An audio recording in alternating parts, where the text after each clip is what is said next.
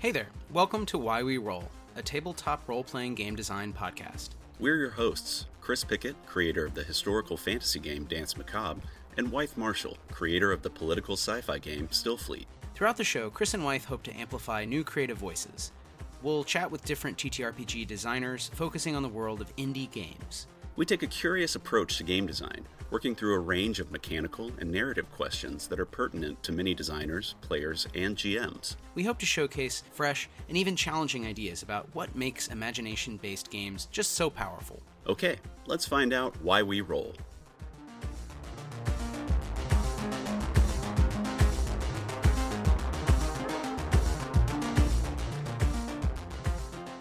Okay, all right. I believe we are live.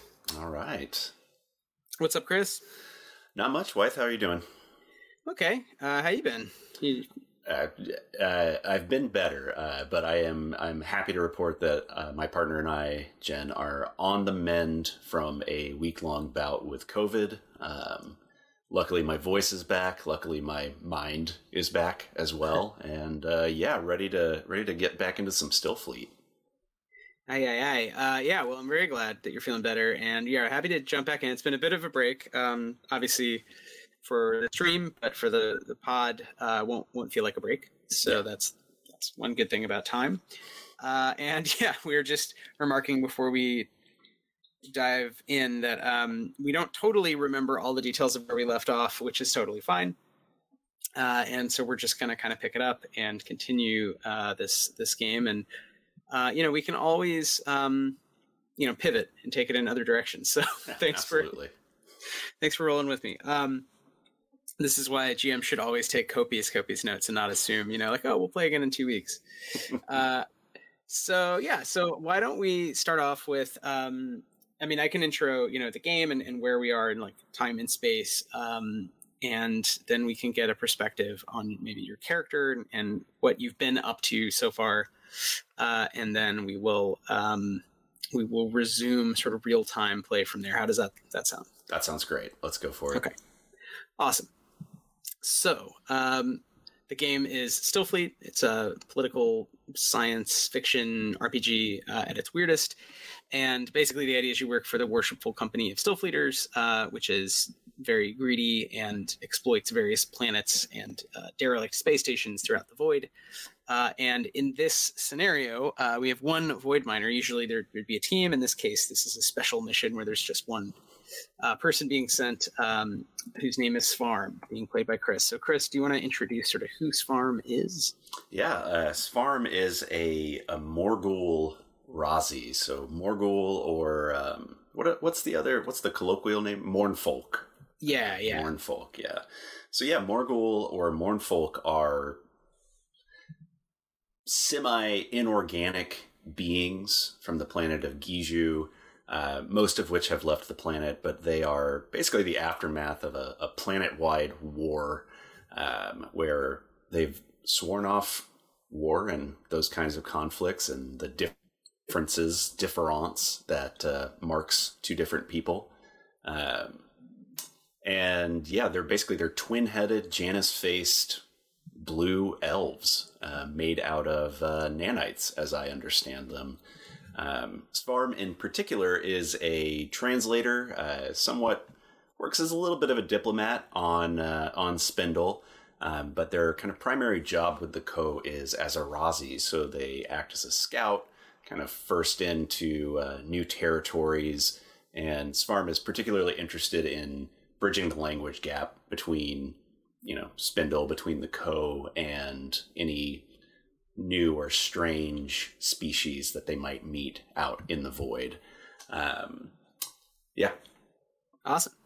Uh, yeah in this venture it makes sense why Svarm was uh, sort of chosen for this because um, a a high up person in the company has gone missing on Gijou uh, in an area that's considered dangerous, and the company wants you to, uh, you know, get them get them back. Uh, and so it makes sense. Um, this is also possibly, you know, politically sensitive, so that's why they, I guess, don't want to send a team. So we did uh, sort of a first half um, in real life uh, several weeks ago now. So that's kind of the barrier we're running into. It's like, oh yeah, wait, who took notes on what? Um, So Svarm, uh, let me add to the stream a map of Gijou, the sort of moss planets. This is a temperate Earth-like planet with one very large continent. Um, the company has really only explored part of that is uh, a f- covered in mostly in forests of moss or in um, grassy sort of uh, rocky mountains. And uh, this is where the sapphire elves once lived. I mean, whatever these organisms were, they sort of have a humanoid body plan now, but they are made entirely of nanites, of blue, glittering kind of wires of crystal that can form and reform uh, and they do not age. And the Sapphire Elves had this terrible civil war. Most of them um, became Mournfolks. They merged, became sort of two people as one, and then left the planet. Uh, but a few have stayed behind, and they've basically stayed behind to destroy anyone who might have advanced technology that would lead to uh, essentially big genocidal civil wars in the future. So they pretty much uh, would kill anyone from the company sort of on sight. Um, there's other sapients that are native to this planet. Further south, uh, there are lots of essentially frog-like sapients called Mulruks, uh, and the company didn't really know that and was basically um, destroying their habitat, stealing their land, uh, and then has you know un, un uh, now has this huge conflict with them. So that is sort of a political backdrop to this planet. Typical, typical imperialist capitalism typical and uh, and also funny in that um, yeah you are in a weird position. I, I guess funny yeah. in, a, in the sense of like interesting noir because you are kind of an ex sapphire elf who hasn't been on planet for a long time except as a worker for this company. Right. And presumably you want to um, prevent you know massive conflicts and violence and such. Um, i guess that's up to you. Uh, so the stillworks the time space gate that allows travel to this planet from Spindle, the alien space station that the company is headquartered on, is the Hedera Gate in Middlemoss. So, in this low, very vast um, area covered in um, in essentially very very large mosses. So, like if you imagine like a hedge maze where it's not like a tall forest of redwoods, so there's not like a lot of shadows, but when you're in it, you can't really see that far because there's plants like all around you. So it's sort of like that for um, just hundreds of kilometers in a row. Uh, and you have traveled sort of on the beaten path, and then I think through the hills and got to this smaller area called Paltmoss that is um, on the hills looking up into this very high plateau called uh, In Sapphire Elf. Uh, some unpronounceable sounds. Uh, Yizich Tsawaran, the Elf Crypts. And somewhere in the Elf Crypts, your erstwhile boss is uh, doing something and um, Chris, do you want to sort of pick up with like what did Svarm find at the end of last adventure? Yeah, so coming into uh, the Elf Crypt, I'm not I'm not going to try to pronounce that because it's uh, bit of a joke. yeah, if the creator says it's unpronounceable, then I'm not even going to go for it. Uh, but yeah, coming coming into the Elf Crypt, kind of on the on the border of the Paltmoss and the Elf Crypt, uh, Svarm while spe- scouting around, found a party of the uh, the Molochs, the the basically toad or frog people, um, who seem to also be looking for Svarm's target, for lack of a better term, uh, who is a Gelasti subdirector with the Co, uh, who has uh, gone gone rogue. Uh, we don't know why the subdirector is on the planet. Um, but these uh, these Molochs did refer to somebody. I think they called him the Pink One, um, which you know most Gelasti as kind of like goo based salamander ish creatures tend to be pink, as I understand, pink kind of fuchsia. Um, so yes, Svarm approached these Molochs, hoping that there could be some kind of communication, some kind of uh, you know, some kind of bridge built there. Uh, but failed at communicating very well and was attacked on sight. Um, then captured, netted by the Molochs, and uh, met with their. Say it one more time for me. It's uh, Spark. Spark. Oh, Sparkseer is the title of their their leader. There's sort of there's yeah. a priest kind of character who is in charge of this this group. There we go. Um, yeah, I, I keep on wanting to say Spark Sphere, but I know that that's wrong. So it's really it's tripping me up. But uh, the Spark Seer uh, then tried to basically read Svarm's mind. Svarm resisted because the Co doesn't want anyone to know that they're on the planet, and uh, I guess you know Svarm's trying to kind of keep a keep an air of mystery. Be like, maybe maybe I'm a sapphire elf who who isn't a part of the Co, and so resisted successfully, and then got knocked out at the end of our last session. So things are not looking up for Svarm um, or either of their personalities uh, right now. Right, right. And do you do you have do you want to say um, it by means of like flashback? Like what are what are Svarm's constituent selves like? Are they just the same person, sort of different moods, or is it like two different people for Svarm? I would say it's it's the same person, but maybe just different aspects of the same person. Um, so you know, like Janus face number one, which maybe is like the left face, you know, stage left face. Um, I, I almost imagine it as like left brain, right brain a little bit, even though you know that's not really a thing. Uh, but you know, uh, yeah, like the the left face is a little bit more analytic, a little bit more uh, facts based, and most of the kind of like emotional content that Svarm puts out into the world or emotional reactions that they put out into the world tend to come from the right face instead of the left. Um, so yeah, it's you know one one being, one mind, one person, but just a, a division in in how they present themselves outwardly. Yeah, yeah, I like that. I mean, I've left it. We've left it open on purpose, so people have run mm-hmm. very different versions of Mournfolk, um, which I think is part of the the fun of of speculative, you know, of creating species and whatever monsters that are aliens that are actually reflections on people. And Absolutely. so you get sort of um, the origins of consciousness and the breakdown of the bicameral mind idea that everyone is actually two people in your brain and they're just stitched together by this sort of thin webbing that doesn't always mm-hmm. work right. Um, or you get, you know, completely different takes on on this concept. So um, that makes well, sense. And, oh, know, go ahead. Morgul are not a monolith, so it should be it should be put out there. Nothing is a monolith uh, to me. Um, Except and, for yeah. monoliths, of course. Yeah, well, I guess yeah. Uh, menhirs and yeah, henges, I guess, are monoliths. Um, and we can change stuff too. So you know, if Spark Sphere sounds better than Spark Seer, uh, we could just change it. Um, I, well, Spark Spark Sphere doesn't make sense in the context, but yeah, Spark Seer is it's great. Maybe it's actually just like a you know a round robot that the the Mulruk um, they worship worship or like yeah like we interact with and are like yeah this is like a very useful immortal smart being so our priest class is is drones um no yeah spark it could be sparks here um so I believe the refactor's name. Do you does this sound right based on your memory? Since neither of us apparently, I, I really don't know what happened to my notes. I know I wrote this somewhere. Yeah. Is uh Shrashun full of Zay or Shrashun? I believe that's the refactor who gave me the mission. Who gave who gave you the mission. the mission? That's that is a canonically in my head a Gelasti refactor. So I thought that okay. was the person for whom you're looking, but I could be. I I should have just uh, rewatched. Uh, well, I I recently edited that episode and listened to all of this. So I'm really I should be the one to remember, but I'm, it's it's a it's a blank right now. Okay. Um, well, for ease of being able to run this game, do you want to go with Shrashin is the person, or do you Let's, think that yeah. is okay? Yeah, Shrashin sounds great. And if you know what, if we listen back, it'll be like a weird test. If we're totally wrong, if I'm totally wrong, uh, my bad, and we'll have to like do punch ins for every single time we say this person's name. It'll be really weird.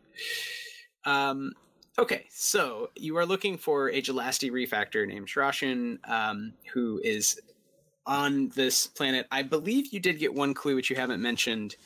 Um, I think, which was that they were uh, they're very interested in um, Sapphire Elf uh, architect and advanced you know technologies um, that might be available in the Elf crypts. So that was one potential reason. Um, or I forget that might have also been something that was implied you should be on the lookout for, but I think that was like another thing in play along with the the political situation with the Mulrics. No, yeah, that was uh, that was something that the refactor refractor who gave me the mission told me. Uh, okay, I do I do remember that because I I made a check or a roll to see if there was like anything under the surface that she wasn't sharing with me, and we kind of got got that out of her. Excellent. Um, and then I guess another thing to mention is just that the Palt Moss is really far north. It's past the human and Weyton inhabited part of the planet, which is really just this valley, the Keening Swale. Um, and it's far from um, Lurkla, the, the traditional home of the Mulrooks. So uh, this warband is not um, probably from here. It's a little cool and a little dry on this side of the Elf Crypts. Um, and on the other side, while it's nice and wet, uh, it is also home to the most sapphire elves. So it is not a place the Mulrooks normally go. So, okay, Svarm, you awaken. Uh, slowly, maybe you could describe how coming to consciousness feels for a being made of nanites that is kind of biologically immortal and actually two people whose consciousness is melted, but you wake up. Um, it is night on Gijou. You are still outside. You are you've been dragged not deeper to the moss, still are kind of around the edge um, and up the hill. You are now like at the foot of the Elf Crypts proper. So there's red, not sheer cliffs, but like pretty steep. Um, and it, it's not really a mountain range. It is like a big plateau. So it's kind of like red rock with little plants covering it in bits. Uh, and at night, it's all just kind of shades of purple, right? Mhm. Um, it is uh, sloping upward and goes up and up and up. Uh, and then you can vaguely see that at the top, you know, it's it's and it doesn't go up like big jagged peaks. It just kind of um, flattens off. Uh, and you uh, your limbs are bound with uh, hempen, you know, plant rope hmm um, and any, any stuff you had that was not like secret uh, has been taken and, and bagged um, in a big waterproof kind of webbing bag, um, which is actually made from uh, some sort of like decellularized um, lily pad. So it's like a, um, a whole bunch of lily pad uh, skeletons, basically, Mhm. um, that have been woven together to make this really tight netting uh, of cellulose that, that has your stuff in it around the shoulder of one of the Mulrooks. Uh, and they are slowly um, making their way, you know, toward a location, uh, and now seem to just be waiting again. So they were kind of waiting, now they're just waiting again. Do you want to do anything when you come to? You're really only being guarded by one person who has your stuff, and the others are off to the side. Um, and there are, be, in addition to the Sparkseer, uh, there are seven Mulrooks in this group. Gotcha. Uh, yeah, I I was thinking about how con- coming back into consciousness would work. I almost imagine that states of unconsciousness for uh, for Morgul is like static on a television, you know, or like Yeah. just kind of like not nothing. Like there's always some kind of activity, uh, but you wouldn't have like sleep or REM the way that that humans or or you know like carbon based life forms from Earth tend to have. Uh, but instead, yeah, it would just kind of be this like static uh, or like television snow kind of thing happening. And then as things kind of like come back online, let's say, I almost imagine it being like, you know how octopuses or octopi, however you prefer to say it, um, can sense light in like from the cells on their arms. Um, and like some people say that they can even see uh, in a kind of very rudimentary way. I almost imagine it kind of being like that, where it's like the world kind of like blooms Mhm. uh, back into sensation, uh, but it's it's happening on like a, a, a microcellular or a, a nanite level uh, as a kind of like chain reaction, where it's like blooming back into perception for Svarm. yeah, Um, yeah. I imagine it's uh, it's like you're it's like in a video game when it loads, uh, and especially there's a certain Yeah. era of video games that this happened when certain features like the base architecture would load in immediately, and then slowly other stuff would populate. yeah, absolutely. I like that actually. I like that a lot. Um, yeah, one thing I did while while sick is starting to play Elden Ring again because I was sad and sick, and I was like, this is something I don't have to think about. Um, and that that game is, you know, it's a next gen game, but it, that game is so huge that there are models and elements that don't load right away. So you have to kind of like wait for things to materialize, but they do it in this weird ghostly way that's actually Yeah, thematic to the game. It's yeah, I'm, if there's any Elden Ring fans out there and you go to see Iji the Smith, but he's not there right away, but then he kind of like materializes, you know what we're talking about. yeah, hell yeah. Um, very So I think- I think that makes sense. Um, and I think the chromatophore example and all, all the ideas uh, from from octopodes Yes. to, to other just forms of being. I mean, yeah, it's like even though at some point, for some reason, in the archivist debate why this is, a lot of these organisms have a humanoid body plan, and that is they assume it has to do with human meddling of some kind. hmm Um, or some human or you know diaspora but it, it- regardless it's sort of um, lost to time. And uh, now many beings like especially i think beings com- you know comprising um, nanites uh, wouldn't necessarily see just like with just their two eyes because they would have right these little sensors that can sense like light or color or something and, and you know how exactly that would work we could figure out. But um, yeah you slowly the video game around you you know becomes very high res and you understand that you're kind of captive but it does seem very chill. It seems like they are more bored now. Hmm um, and everyone seemed more on edge when the spark seer was going to uh, basically read your mind with uh, the hell science. And the fact Yeah. that they were unable to has sort of um, was kind of a null result for them. They're like ah whatever so yeah you're not currently like getting beaten up or anything uh, you were clocked over the head we can say you know that I- i forget if you have the damage written down I do. Yeah. um, okay. Otherwise, I was going to say it just you know it equals out, but uh, but yeah, whatever you wrote down is is canon. Um, clearly. yeah. Uh, so what do you want to do?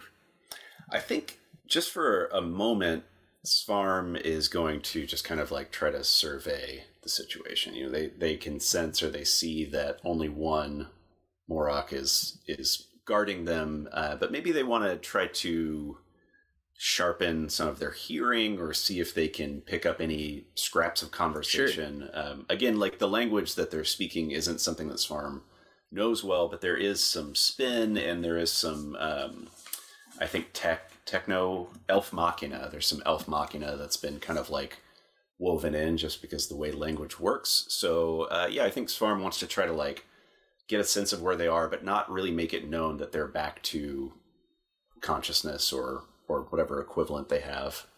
Great. Why don't you roll uh, will to perceive, um, Okay. since you're not trying to figure out anything particular that would require you know specialist knowledge. This is more just feeling vibes. Gotcha. Uh, yeah, so my will is a d12, and then I get a plus two to these rolls um, for some reason. I don't remember why. Might be a hustle or a, a power of some kind. You might have a power. I don't know. I'd I think to look it's at a. your. Yeah, I think it's a power that I have. Um, but yeah, all right, let's go for it. Uh, cool. So I got a nine. Great. Uh, so generally in Stillfleet, you want to get a six or higher. Um, if it's not stated otherwise, you just want to get a six or higher.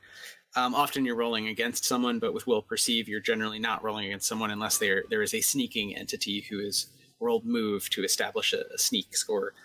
Um, so in your case, uh, you definitely you know nine is quite high. So you you um, perceive everything with your you know extra human uh, sensorium, and you uh, you can see that a figure is approaching picking their way down among red rocks shaded violet by the dark although it's not really dark because uh, Gijou has a lot of moons there's several small moons um, which is one feature. So there's a number of reasons why on a few of these planets um, there's not a lot of sailing. Um, and one issue is just if the planet has different satellites that pull uh, tides uh, in weird directions and cause you know um, cause very variable coastlines where you know it's like the bay of fundy but everywhere. Mhm. it makes it it can make it harder. So uh, yeah it's it's actually not that dark but i mean it's it's you know as dark as it gets. You're in the middle of nowhere uh, and you see the figure, figure approaching is pretty short is wearing like a cloak um, that looks pretty well made um, and as they approach down toward the, the path, the spark seer gets up and kind of looks at everyone else, and they, everyone sort of stands at attention. The one person who's not really looking is the guard on you, who does sort of stand a bit straighter, uh, but is more concerned with making sure you don't escape. So has you know uh, uh, a sword, um, you know, basically out and on near you at all times, sort of vaguely menacing. Um, everyone else is ready to greet the hooded figure. This comes closer and closer. Is about the size of a Mulrook, uh, maybe slighter in build. Um, and there are some words exchanged in one of the many mutually impenetrable um, languages of Merklaw, uh, and you have no idea what they're saying. It sounds basically like frog croaking, Mhm. um, with a lot of sort of modulated, like uh, like scales, you know, like um, so d- not like a frog sound exactly, but using sort of those vocal abilities. and finally, um, the hood comes down, and you see before you an aging Gelasti. Uh, this is Oh. Refactor Shrashun, um, and she's come to meet uh, the the Mulricks. Uh, and God. her version of their language sounds quite different, but uh, you know, passing through the cavity of a giant single-celled, essentially a pink amoeba that is vaguely axolotl shaped uh, and stands upright. Uh, but it, it's worked well enough, um, and they also exchange some of the words. You know, they're now speaking kind of a pidgin of, of spin as well. Uh, and she gestures at you, and eventually they they bring you forward, and you know, basically are trying to help you stand up straight and address uh, Shrashun. So is that uh, you know what is your comportment here? Are you like sullen, eager? What's your vibe? I think Svarm's vibe is uh, is participatory but stoic. You know, it's like I'm not gonna not gonna give any resistance, but just like trying to kind of keep everything on the inside, not trying to show surprise or or any kind of emotional state. Just like, okay, this is happening. Okay. Um, Shrashun looks at you, notices you know that you're alive, you're basically fine, and asks, you know, um, well, what uh, what ails you? Are you are you feeling all right, Void Miner? Uh, Svarm blinks slowly and says, "Thank you for your." Are they a subdirector or a, a um, Uh, refactor. They're they're a high level refactor, but not a yeah, not a director. Gotcha. Okay. Um, yeah, Svarm blinks slowly. All all four eyes kind of blink slowly and takes in uh, Shroshin and says, "We appreciate your concern, Refractor. Uh, all seems well. All systems check well." um, yeah, it took a little bit of damage last time. I do have a, qu- a quick question. Uh, Uh-huh. Is my grit still decreased, or is that Uh, so that is a good question. I guess we could say. So did you you did not sleep and recover pool last game, right? no? No. Okay, so why don't we say? So let's back up a little and say you slept and recovered pool uh, in the period of being knocked out between these two games. Does that make sense? Okay. Sure. Yeah. So pool recovery is pretty simple. It's more complicated than some other rolls by Stillfleet standards, but still pretty simple. Which is you roll uh, your movement plus your will plus your level, and that is the amount of Okay. pool you recover in total. So that can be applied to grit or health, however you want. So you put it all in grit, all in health, however you want to do it.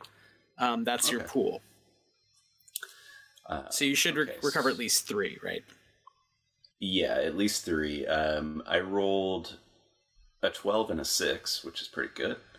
Uh, Yeah, um, that is so that's eighteen um, Plus one, your first level. plus one. Yeah, plus one, so nineteen total. Um, I had eleven grit.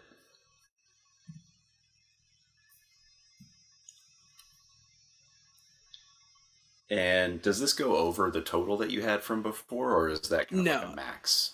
Yeah, this is just natural sleep. So um, basically, anything else that gives you grit or health, generally, unless it says otherwise, could put you over because it's like, uh, you know, doing drugs, etc. But um, normal, just sleeping and eating, um, only refills you up to your max.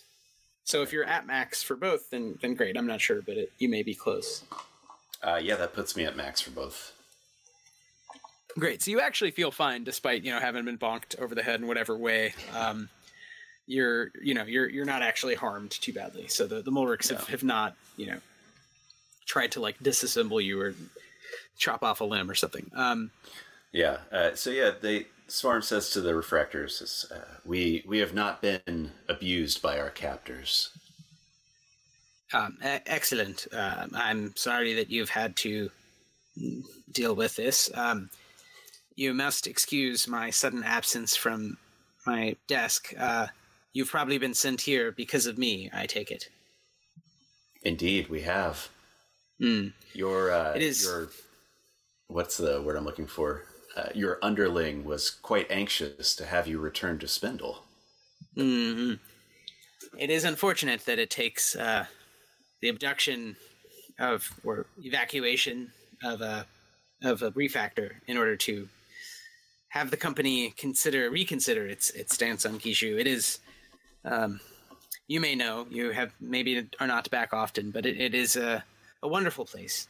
But now mm, things are quite tense. Things are not not well, uh, and um, I would like to highlight and change that fact. Uh, in any event, um, we are here for a very specific reason, uh, which will hopefully uh, change the course of history on Gijou uh, in a positive direction. Uh, however, um, I must assess your interest in my project here before we go further. So, um, do you have a sense of the conflict with the Mulrooks and where you stand?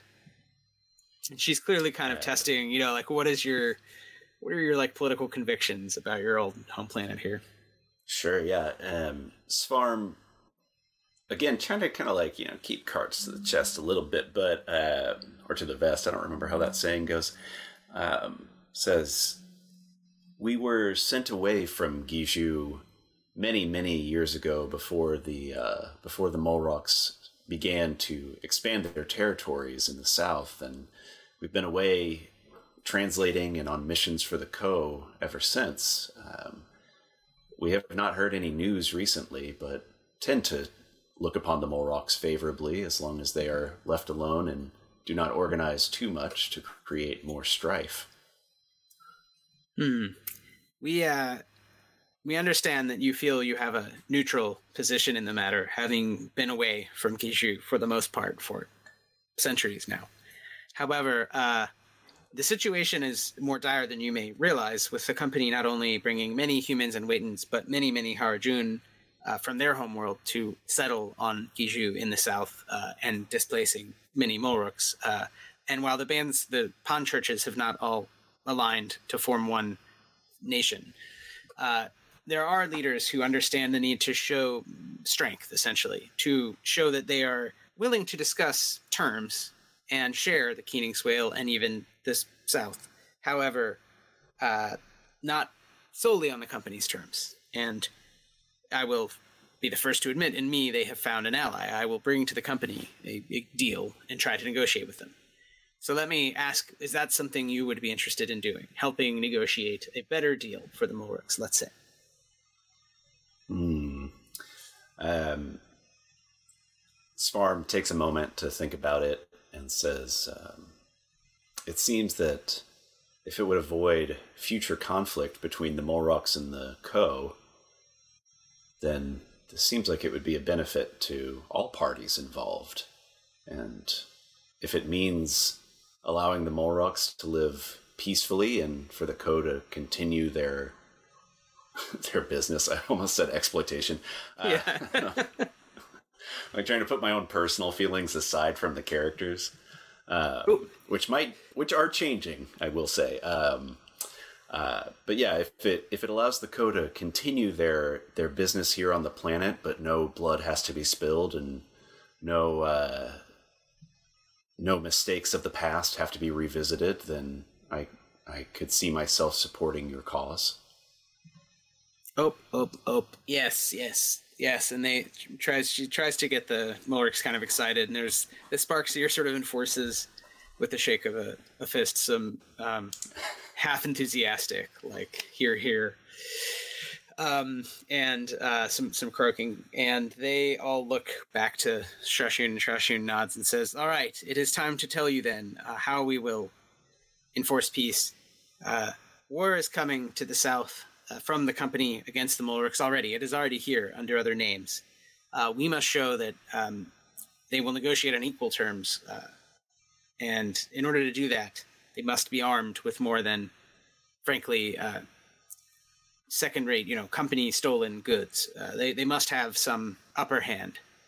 Uh, there is in the Elf Crypt a vault of nanotechnology, which is fabulous and beyond our ability to recreate. Uh, and your people gave up technology, wiped your drives clean, whatever you did uh, it is beyond your your kin as well. I take it, uh, unless I am wrong, uh, my Morgul compatriot.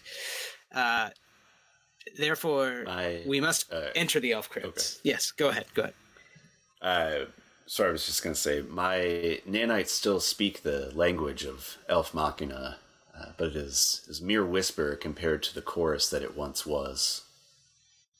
Yes, yes, exactly, exactly. Uh, You, however, understand. You can hear the whisper, just as the spark seers can use their abilities to to touch the the sparks in the sky, call to the stars to to feel things, uh, and just as our comrades in the archivist and my personal interest in the afdeling of the worlds has been to um, uh, work with technologists of various sorts and assess um, ambient nanotechnological uh, levels and threats and whatnot. So we all come to this great game uh, from different positions. The point is, we must find some sort of equalizing weapon or defensive system to help the Mulrooks uh, succeed in their cause. And I believe I have found what is needed. However, it is not unguarded uh, by the so-called away keepers of the Sapphire Elves, uh, those who would prevent uh, any from benefiting from their advanced technologies of the past. Um, why they haven't wiped it out entirely, the archive only assumes is because of the possibility of essentially future threats that equal uh, or even overcome their their own capabilities. So they want to have something on hand as a sort of backup. Uh, we would like to steal that backup, and you are now uh, more or less uh, obliged to help us, or else, of course, overcome us by force. and at that point, all the Morix kind of circle up around you and are all like, "Okay, is this person gonna like lash out? Like, what's going on here?" Um, yeah, Svarm says we we see um, we cannot condone the proliferation of weapons on this planet, given our our own civilization's uh, torrid history.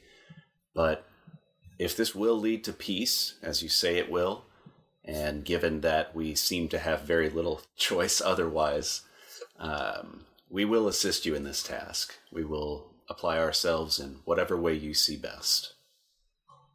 Yeah. Excellent. Then we will all march up into, and then she says it perfectly, which um, your character I think would be able to say and understand. Uh, Sure. But whatever YYZSCH sounds like, followed by uh, you know Sichuaran. Um, and uh, you know she suggests that um, everyone be as quiet as possible um, and she describes what she has seen exploring with a cloak. Uh, you get you gather that she has some sort of advanced nanotech um, architect that is this helping her uh, travel, um, not like in disguise, but in a way, you know, sort of uh, create like a mirrored effect. Like she's hard to see with the with the cloak on unless she wants to be seen. Sure, Um, She's yeah. got some active camo. Uh, and so she's gone up and found, based on field reports from other operators, you know, that she's compiled, other void miners, she's found this specific crypt of the Away Keepers in the larger, you know, elf crypts, and who knows exactly what how these what complexes lie in the buried inside the plateau and how they're connected. But she knows of basically one cave entrance into um, a once advanced, you know, it's probably a piece of a Sapphire Elf city that's been repurposed as just like a vault.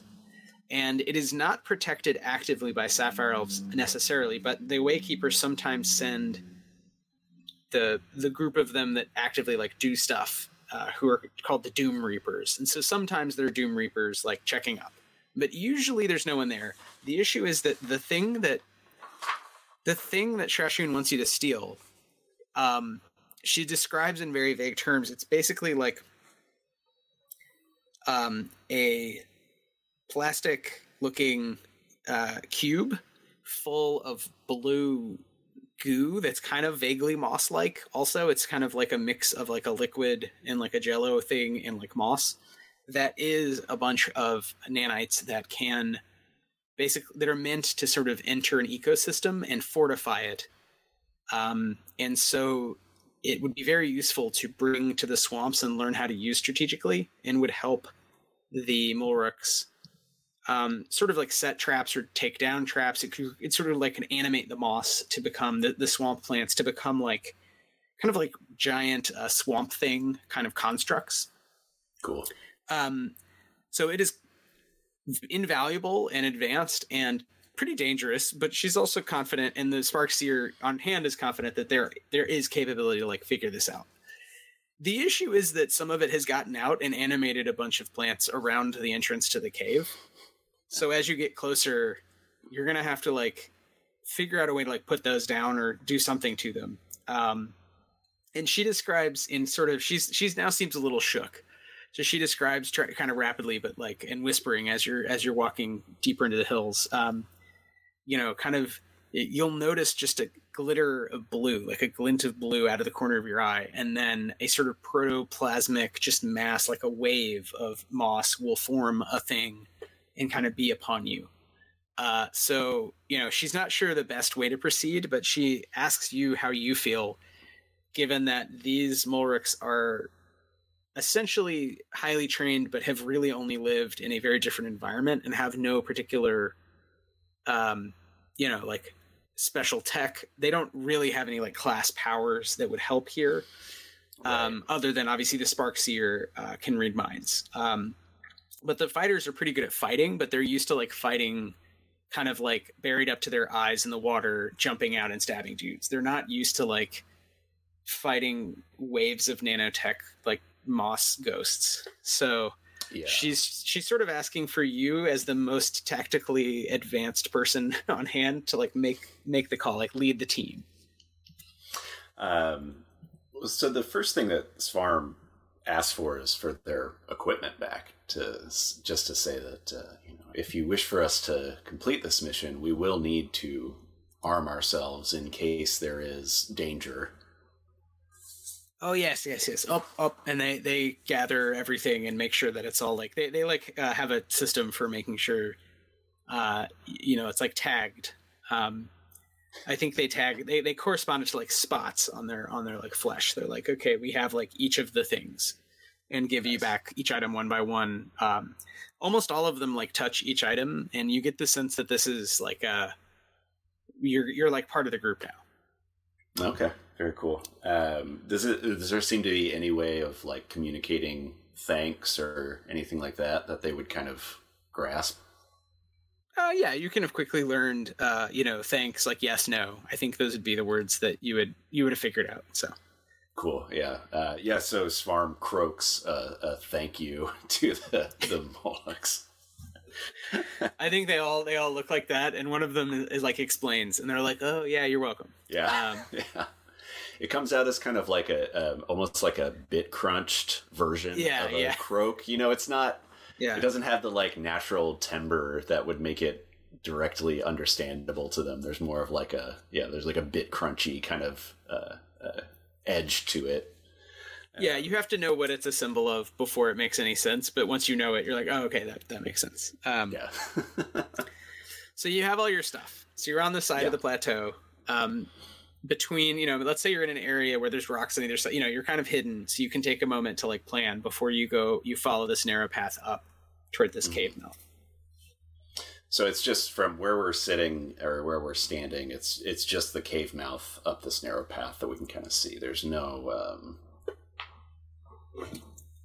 or is there any other kind of like landscape features around? It's a good hike. So all around you so if you've hiked like up a mountain you can um it's sort of like there aren't trees and there are lots of lower um plants of various mm-hmm. kinds. Um but as you go up there that becomes sparse in some certain areas that are more there's more rocky outcroppings that are that are barren or covered in lichen. Um but yeah pretty much throughout there's there's sort of red reddish exposed rock covered by essentially mosses club mosses fern like organisms. Um and there the path i mean there's not really a path but like clearly um that's what Tresurian is doing and has picked out like the best way so you're on like the you know you stop at like the most easy to stop at place on this sort of trail and then after that it's mm-hmm. going to get it's like a long hike some of which is going to be like scrabbling like climbing rocks um and you know she's pointing at like a, toward the top there's you, you can't really see anything but there's going to be like uh, behind a rock you can go under a ledge and then you're like in a cave complex. Gotcha, gotcha, gotcha. Um, yeah, I mean, I kind of feel like the if the the fighters are good at fighting, but they're really used to a different environment, more kind of like water aquatic guerrilla warfare. Um, yeah, I don't know how much use they would be to Svarm if there is a scrape. Um, but so yeah, basically Svarm tells the refractor that um, we will make our way up to the mouth of the cave complex. And along the way, we will have the Morags uh, basically collect these kind of like mossy coverings, things like that, um, so that they can kind of emulate hiding underwater, right? So they'll basically like cover themselves in mobile bushes. Right, right. Uh, so bringing the trees to Dunsinane kind of a thing. They're going to get get yes. personal personal pan moss trees to hide within. Yes. Yeah, yeah. Got yeah. It. Um, and yeah, we'll have them uh, we'll have them wait at the mouth of the cave basically. So they're going to be kind of a last ditch effort. If there is trouble, um, maybe uh, the refractor and I can go in there alone, or I can just go in there alone. And um, you know, if there is trouble, we'll make a break for it. They'll kind of be our our stopgap to kind of keep any of these potential nanite horrors from getting loose into the environment. Um, but basically, just have them kind of stand by at the at the mouth of the cave system. Got it. Um, and Svarm asks Shrushin, um, do you feel safe accompanying me and being a guide throughout this labyrinth, or would you rather stay behind with your compatriots? Uh, that is a good question. I am old and I am a desk jockey, or whatever term she would use. Uh, however, uh, why don't I accompany you hidden by my mirror cloak? Uh, and should the need arise, I can at least be another set of hands or distraction so that we get the system, as we'll call it, uh, the vitalist system. It is it is technically a system of the concretized philosophy. It was a material way of being in the world uh, called Illiminimilum, which is uh, Sapphire Vitalism. So it is technically the Illiminimilum system, uh, and I'm very happy to uh, to be the one to carry it uh, or to provide a distraction while you carry it out. Uh, but I will I will hang back. I am really of no use in a, in a scuffle, uh, certainly with a mm-hmm. dangerous uh, xenofauna, uh, effectively xenoflora, I should say. Um, okay, so in that case, Svarm puts one of their their hands out and says, "I believe that you should stay here with the mole rocks. Um, it would be helpful to have an extra set of hands, but at the same time, I do not want you getting hurt. You are a refractor with the Co. You are my superior, and I will take it upon myself as a Razi in order to explore this crypt. However, may I borrow your mirror cloak in order to aid me in my mission? Oh, yes. That is wise and fair. It is uh, a little small perhaps for you, but perhaps you can stretch it. And, and she takes it off, and now she is cold. She's in like a tactical, like a like a, a black cloth vest, um, and like uh, puffy black pants and boots. Um, and she's a little cold, but she gives you the cloak. The cloak is very light and very soft and impossible to rip. Like you could pull on it all day, and it, it sort of stretches a little and, and just just becomes like chainmail. Um, so it is some advanced material, and when you put it on, uh, let me pull up some sort of description of what it does. Um, I also think I misspoke. This is not a mirror cloak because that is a different thing in the game that does a different thing. This is uh, this oh, okay. is a thing that blurs uh, you. The mirror cloak makes copies of you. That that is. Uh, oh, okay. Uh, th- this is a cool thing, but it just makes you much much sneakier. Uh, so why don't we call it a shimmer cloak? That sounds cool, right? What do you think? yeah, that sounds great. That sounds great. This is. Uh, it reminds me yeah. of Annihilation. Oh, good. Yes, yes, yeah, exactly. Yeah, I love, I love the shimmer. Um, love a good shimmer. Uh, yeah, and I and this is exactly the problem. Um, the, the the, the reason to buy the game uh, that Grant Howard pointed out is there are several varieties of magic sword, uh, meaning that we have like hundreds of like science fictional um, architect in in the game. So I forget sometimes shit I've already made up. Uh, so while you have it on, um, so let me just make a call here. Uh, it costs five grit per day to power. So as soon as you put it fully on, and you like accept, like maybe you feel a kind of tug at your wrists and maybe at your neck, but it, but since you're not human, maybe it's you know different, just sort of all, all over diffuse. You feel like it once it's like asking permission, like uh, terms and conditions, like click yes or no. Um, so if you click yes, you just lose five grit, and you and that lowers your maximum until you take it off, and then you can rest and regain up to your normal maximum. So it's just like a, you're setting it aside. Does that make sense? Yeah, that makes sense. Um, Okay. Yeah, we will accept terms and conditions. We don't need to read the full thing because no one ever does. Okay. And so this the shimmer cloak is different from some of the other named uh, the witch suit, quick suit, um, and mirror cloak. Uh, in that the shimmer cloak it does not give you damage reduction. Um, again, uh, and maybe it should against minor things, but it essentially um, could be shot through, you know, with a bullet. Uh, but it gives you advantage on dodge checks and sneak checks when you're wearing it because it it just blends you in. It's just active camo, so the nanites just make you look like you're part of the environment.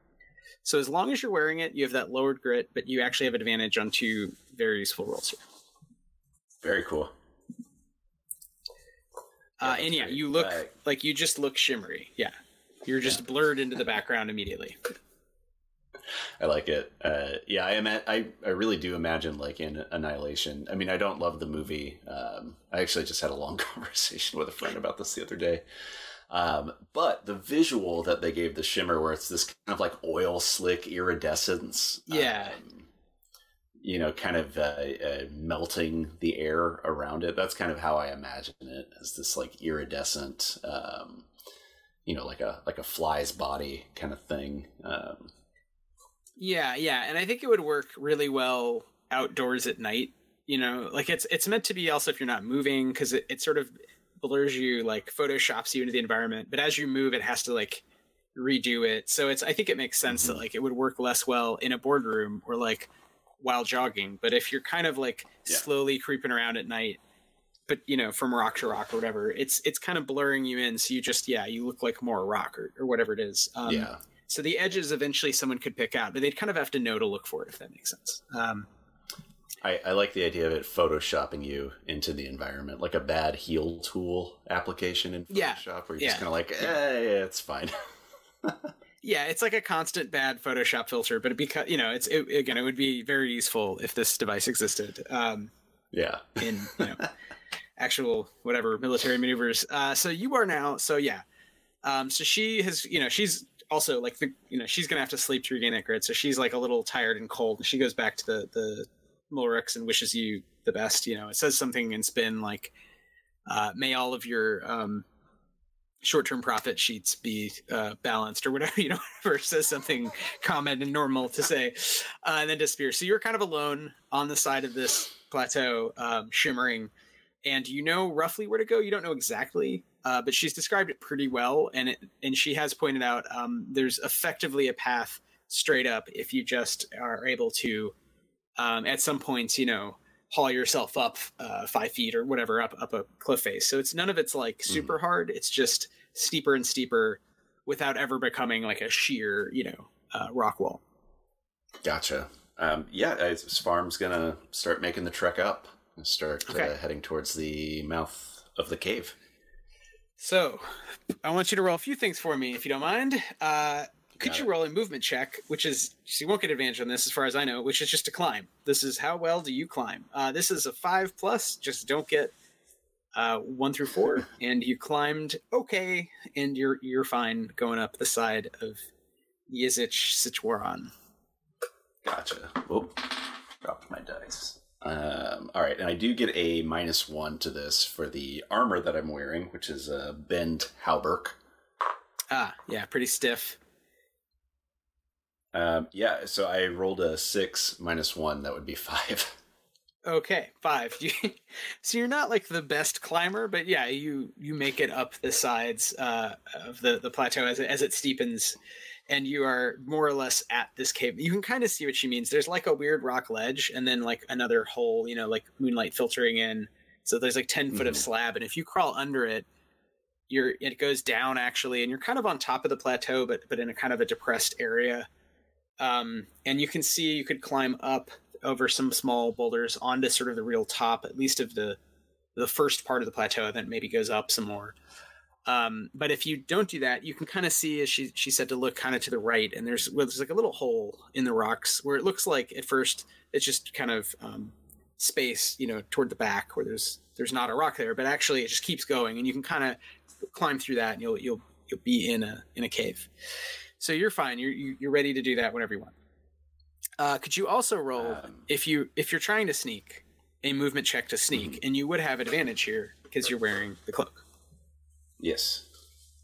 Uh, and anything yeah, else you I- want to do. I- Sorry.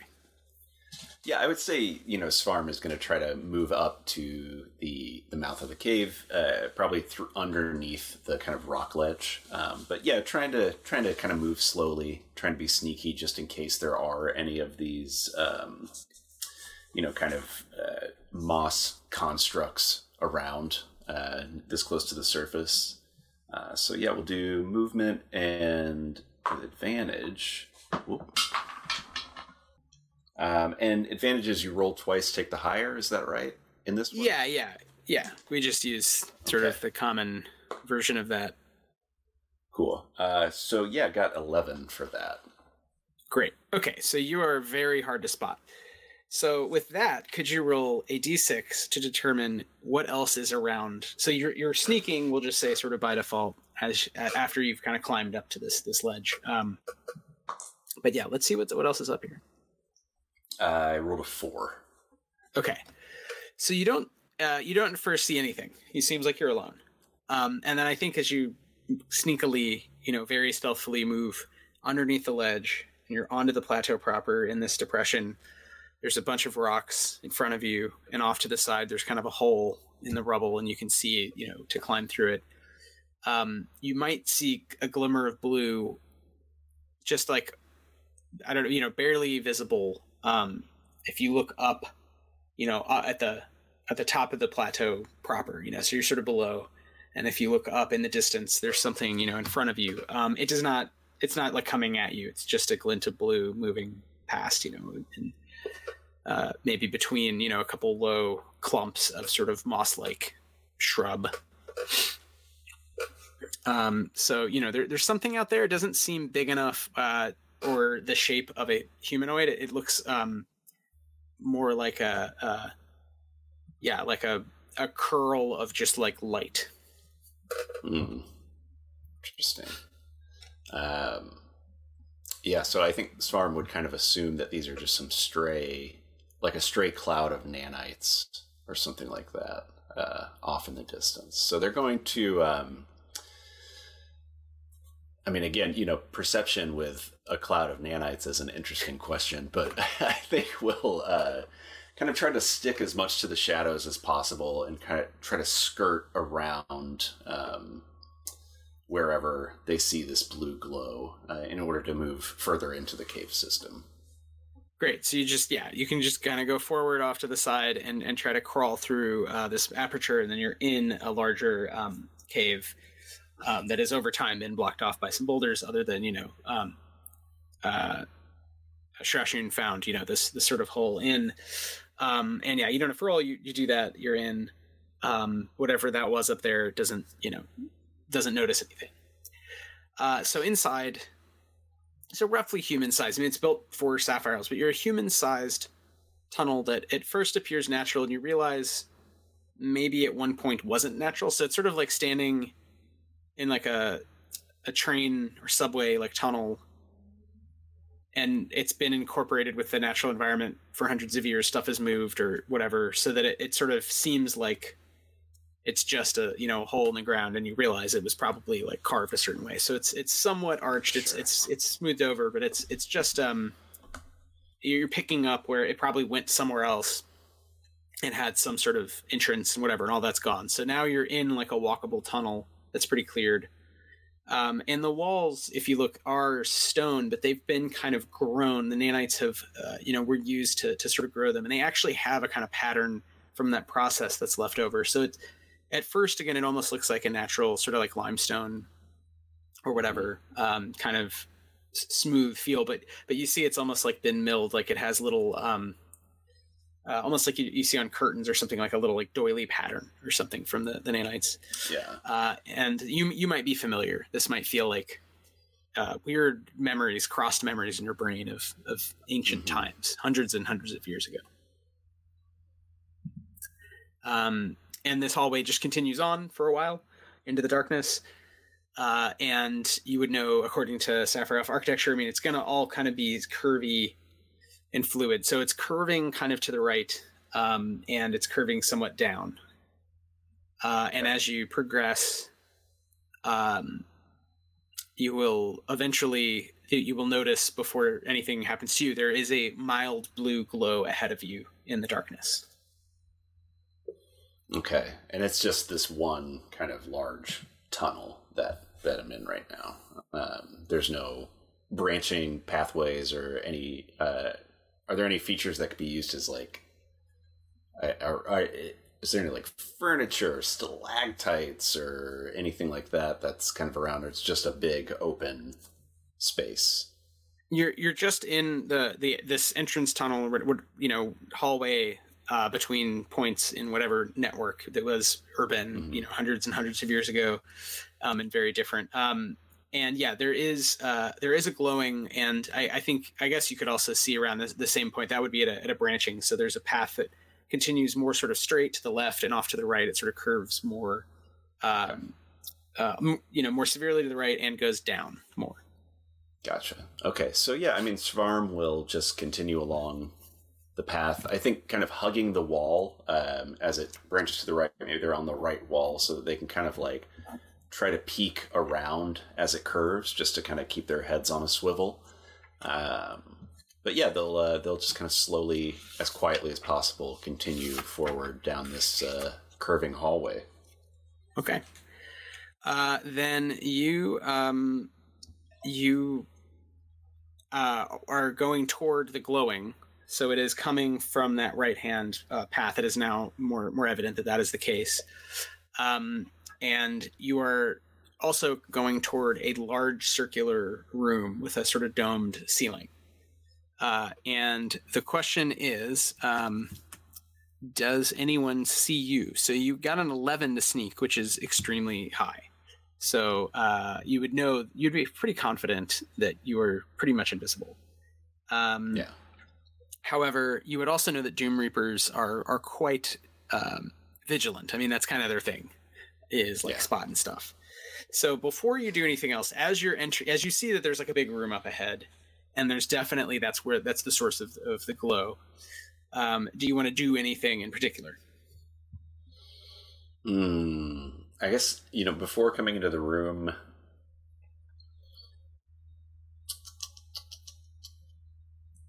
So again, it's just this big open hallway, and then it leads into this circular kind of chamber. Uh, Yeah, if you're going right, then you're going toward the the light and toward a big chamber. okay, is there an option to go left at that? Is it like a T intersection away from? The It's door? like a Y. Yeah. Sorry. So if you're going not toward the light and you go left, that is different. So do- which which way are you going in real time as you Gotcha. explore? Gotcha. Um. I think. Yeah, I mean, whatever. Fuck it. Uh, I think Svarm would still continue going towards the glow because you know we're we're looking for uh, the the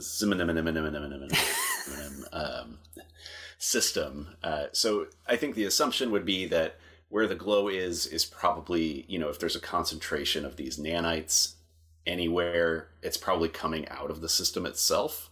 Um, so yeah, I think Svarm is going to, you know, as the glow gets more intense at kind of the portal between the hallway and the circular Yeah. chamber, um, will maybe kind of try to like duck down, make themselves as small as possible, um, and I'm trying to see if I've got any.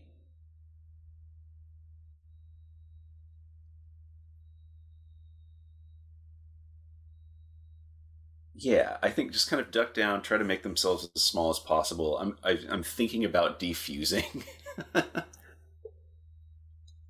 so there'd be two of you uh, to act.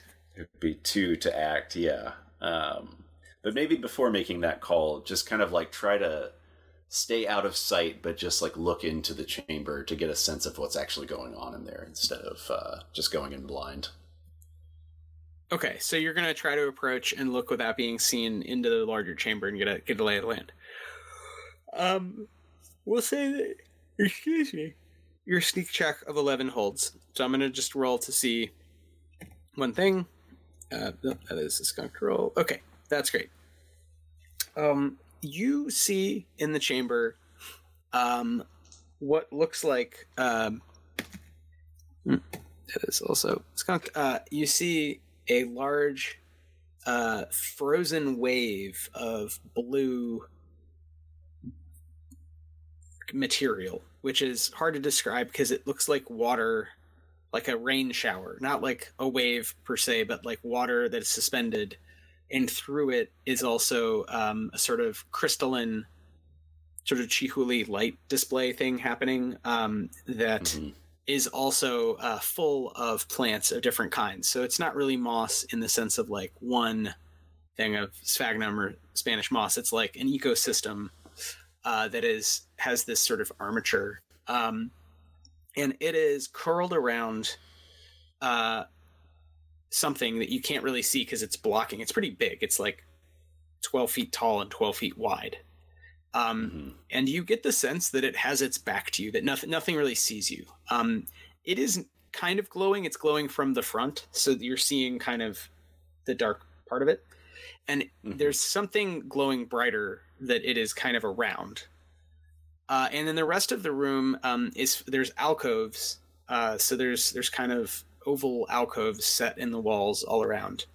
Um, and in many of these, uh, there's just nothing anymore but in some of them, uh, you see essentially Sapphire Elf statuary, which would look really weird. So it'd be like these twisted kind of um, like like kind of blue figures in the dark. Uh, some of whom would be holding different things that look kind of like some sort of technological, I don't know, eggplants or grenades, or um, in some cases just like a bunch of wires. Uh, it's sort of unclear, and a few of them would have like boxes, um, like display case kind of things that again are, are empty so you don't know what here has been pillaged or repurposed, um, but this is some sort of vault with relics from in hundreds of years ago, before the twinning and the the flight of the Morgul.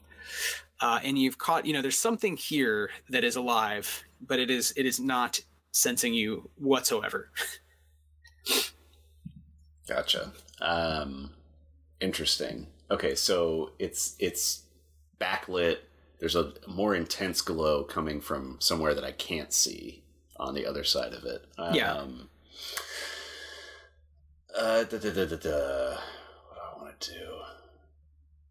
It's a pretty big room. So you're at the entrance yeah. and you can see it's this big round, you know, right room. And that's the way is this pretty large thing that is alive, and there's something glowing more brightly beyond it. Um, mm-hmm. So it, it, you know, this is really your move, and that it is just, um, it's a very calm alien kind of moment, even for you with some recollection of some of the symbolism, but it feels, you know, th- this is like a weird, a weird vibe. Hmm. Um. Yeah, so I think that Svarm is going to slowly enter into the chamber behind this construct or this thing's back. Um, and just as quietly as possible, try to scout out what it's facing. Um, maybe even like going around the the kind of like circumference of the chamber and ducking into one of the empty alcoves just to like try to be as much in shadow as possible um, but yeah, trying to trying to see what it's facing to see if that is the the system um, that's in this room or not. Okay. Um, as you climb around, you know you're you're still sneaky. Mm-hmm. Um, and let, it again to see you because you're getting a lot closer this way as opposed to just like looking through the door. But um, uh, it failed really bad, so it's it's pretty it's pretty wrapped. Um, so I'm gonna give it uh, it, it rolled a it rolled a one on the previous perceive check, so oh, wow. it's rolling against you. But I'm gonna actually give it disadvantage because it so it's very unlikely it would get. Yeah, okay, yeah, it it, it does not see you. Um, so you are able to so I'll say you're at one of the alcoves. Maybe you're going alcove to alcove. You're sort of parallel with it, and you're much Mhm. closer now, but you're still, you know, 20 feet away, sort of hidden uh, into the wall. yeah, yeah. I imagine just like a Yeah, as flat into Yeah. the alcove as possible, trying to maybe look like one of the statues. Even right, right. Like it would be cartoonish, except with this weird kind of nanite photoshopping. It's it's less cartoonish, right? Like it's Yeah, yeah. effective. So this thing does not notice you. It is a solid. It is a massive sort of wave. It's vaguely again this palm shaped wave, but it is more like rain or mist impregnated by you know this this forest Mhm. um, and it is glowing slightly on its front, kind of periodically, you know, rippling throughout. Just little spots of light, little little dust of blue here and there, light, Mhm. and it is around um, a skeletal, the, the sort of skeleton of the top half of a sapphire elf with the head um, set on a sort of uh, wedding cake shaped structure of of white and blue, uh, sort of crystal that is um, kind of clutching a cubic clear aquarium thing full of blue goo. Uh, and it is um, it is moving its sort of mouth which the the sapphire elves have these kind of mask like faces these very um, expressionistic masks that don't imply you know na- nasality or anything but they do imply like eyes and like a mouth part Mhm. um, and the mouth part is like um, some sort of slit with like lights, and the lights are like doing a complicated thing. Like it is speaking in Elf Machina. It is like chanting, uh, and it has um, not one but or two, but it has four little arms that are all sort of um, almost like made of twigs of, of blue. It looks like this thing is basically the torso and head of a sapphire elf, with the other parts kind of like stuck on like a snowman Yeah. but sort of functional. And the, the little servo arms are slowly like playing with the the blue putty, this protoplasmic um, ecosystem scale, you know, infrastructure nanite goo. Uh, and it is very, very slowly, um, ritually like painting symbols onto this wave like thing in front of it. And you see as it does, the wave like thing pulses more sort of alive. Whoa. Dang. That's very creepy. Um, cool. Well, yeah, I think uh, Svarm recognizes their their target for this mission, um, and okay, so yeah, it's two two different entities, right? Um, okay, so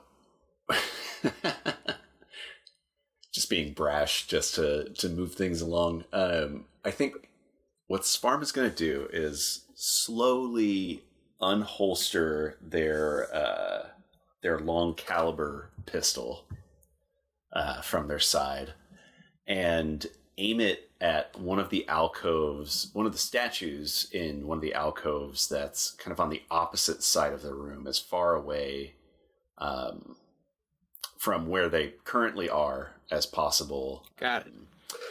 And uh, I'm actually going to use uh, Perfect Shot, uh, which is one of my class powers, in order to shoot the head off of one of those statues or whatever equivalent to a head that the statue has.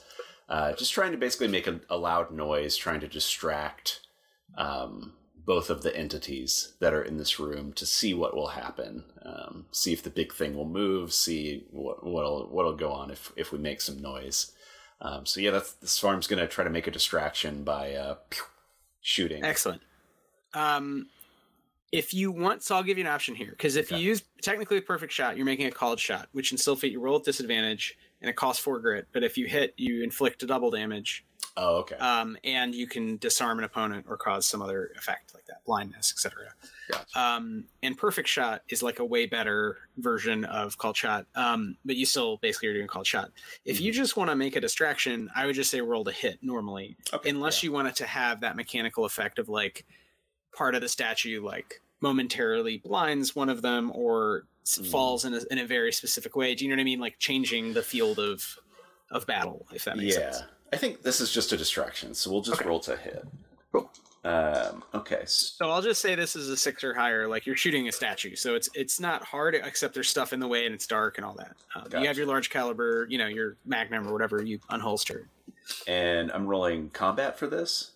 So yeah, this is uh, combat slash attack. So this is basically the only check, you know, what or that and grapple are the two checks combat is used for. You're either hurting something or trying to kind of restrain it physically from acting. Gotcha. Okay. Uh, yeah, that was not a good roll. I rolled a two. Okay, so um so I think I think what happens is you since you're firing kind of past them, I think there's a chance you hit them is really the only other thing here that matters. So I'm gonna have Mhm. them roll. Um uh so yeah, the big th- so basically this is what happens. You try to shoot past the big wave thing and I think it moves a little. Mm, I don't think it necessarily sees you. I think it's the the thing, the glyph that was painted on the sort of long circuit glyph uh, by the the ex Sapphire Elf thing, the creator, um, caused it to kind of wriggle, and you thought it was done, kind of wriggling, and then it has another spasm of like coming to lifeness, and it sort of moves its you know left side sort of flaps over and you shoot right through it. So you you you aimed the shot up okay but then ended up hitting this thing. Uh, so i would say roll damage because this may matter uh, a little bit. My timing was off. Um, okay, so eight points of damage. okay.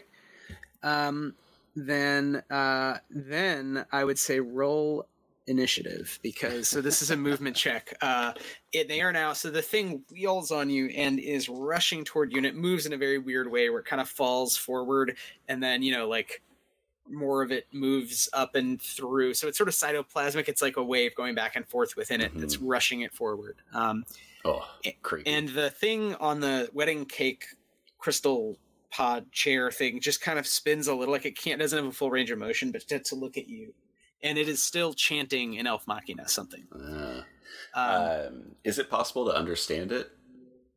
yeah um why don't you make a reason check as Okay. just as a free action as you're as this is all happening for like what the hell is that guy saying Um, just and as a note, I did roll my uh, movement for initiative, and I got a seven.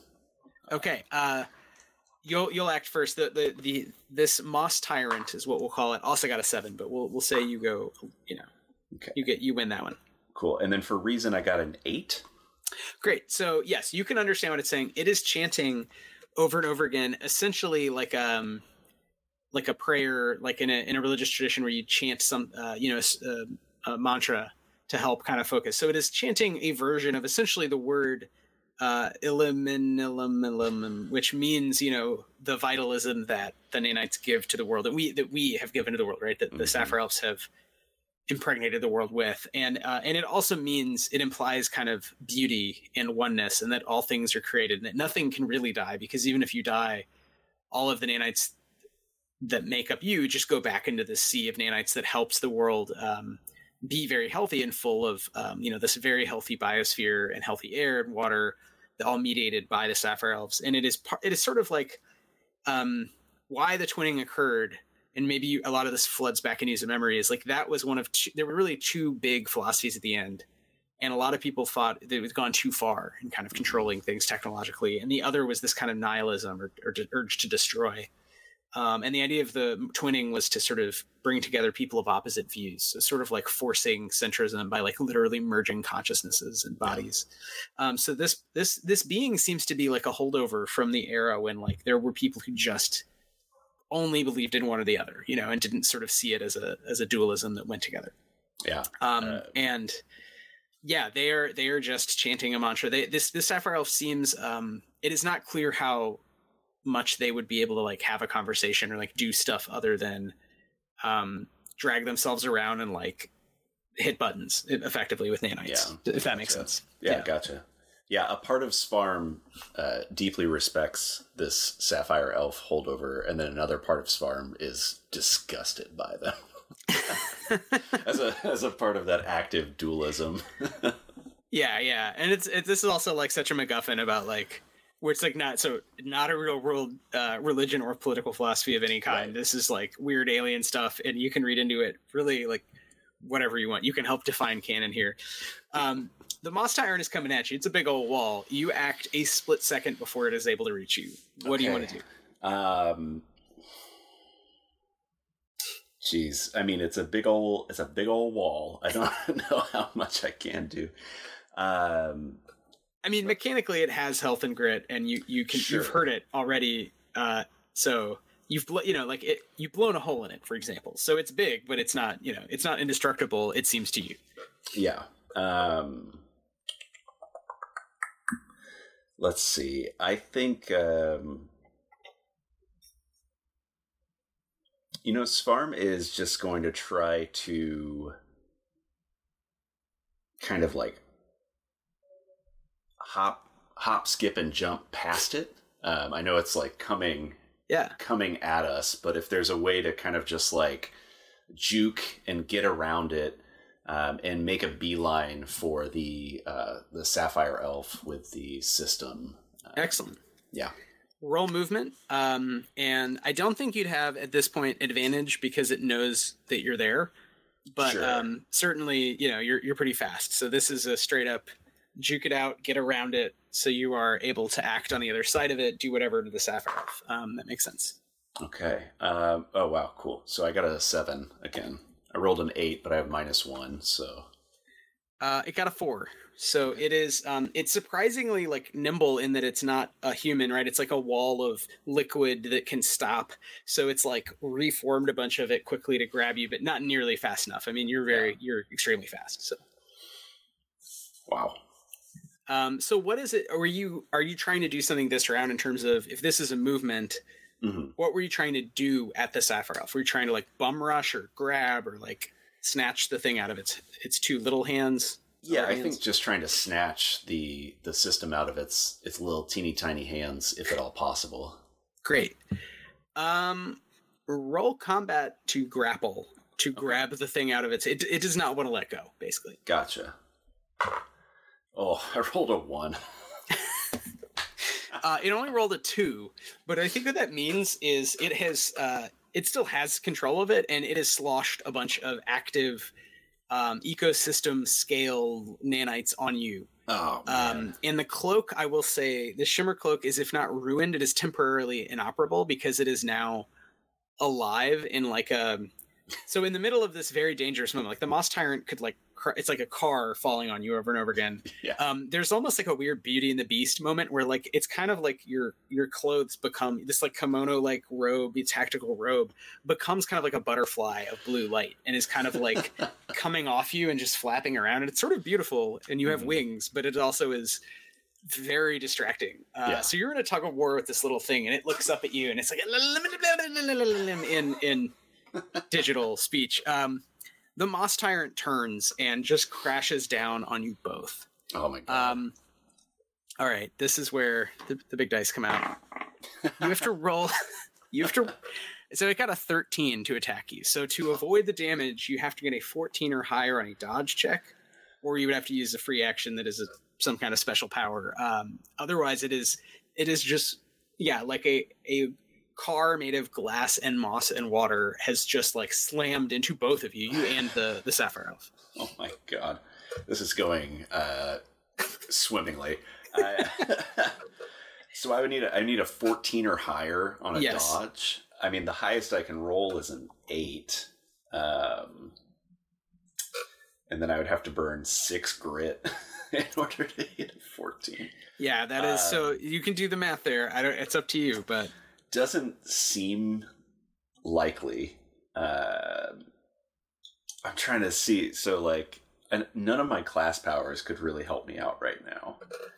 Um, I, I, I guess my question would be: Would it be possible for me to defuse and like shoot out with enough time, or is that like completely? I mean, I imagine defusing actually takes some amount. It's not just like an Yeah. instantaneous, um, you know, decoupling kind of thing. Yeah, I have the book open. I believe it is a standard action, which means it, that would be like your action for the round, right? It's Right. not um, free, meaning it's effectively instant. The idea being a free action, something that would only take one second, and a standard action would take at least, you know, it's like 10 seconds.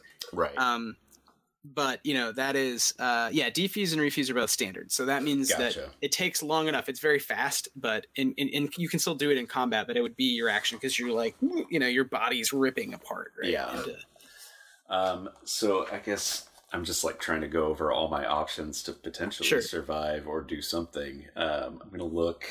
I have another species power called Burning Touch, I believe.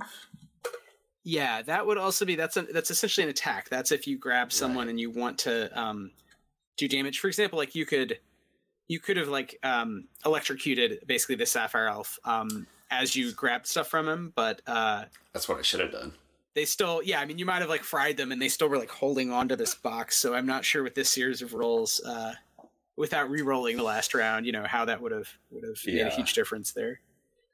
Yeah, I. Uh, I mean, I think that the only thing that we can try to do is to um, is to try to dodge this. Uh, there's really it's All either right. that or just like get crushed. Um, so yeah, whatever. Let's go for it. We'll try to dodge. Um, so I do have to burn grit in order to do that, right?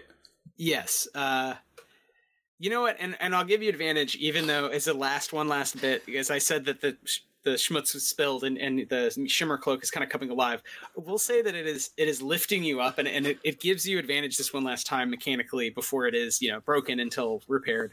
Great. Um, and just basically you know butterfly wing rave kind of clothes. uh, so you burn. I guess if you burn the grit, then you're rolling twice and hoping one of them you get the best result. Right? That's the only way this can that's happen. pretty. That's pretty much what we're doing here. Yeah. So wait, I, I would need to burn six grit off the bat, or Uh, yeah, I guess if you're um, right, you you got to get a 14. So Yeah. Okay. Yeah. So we'll burn six grit off the bat. I'm down to eleven grit. Uh, cool. Yeah.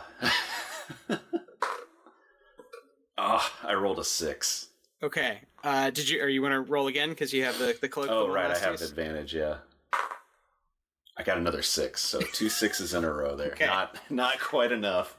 All right. Uh, how much health does um, uh, Svarm have? Fourteen. Okay.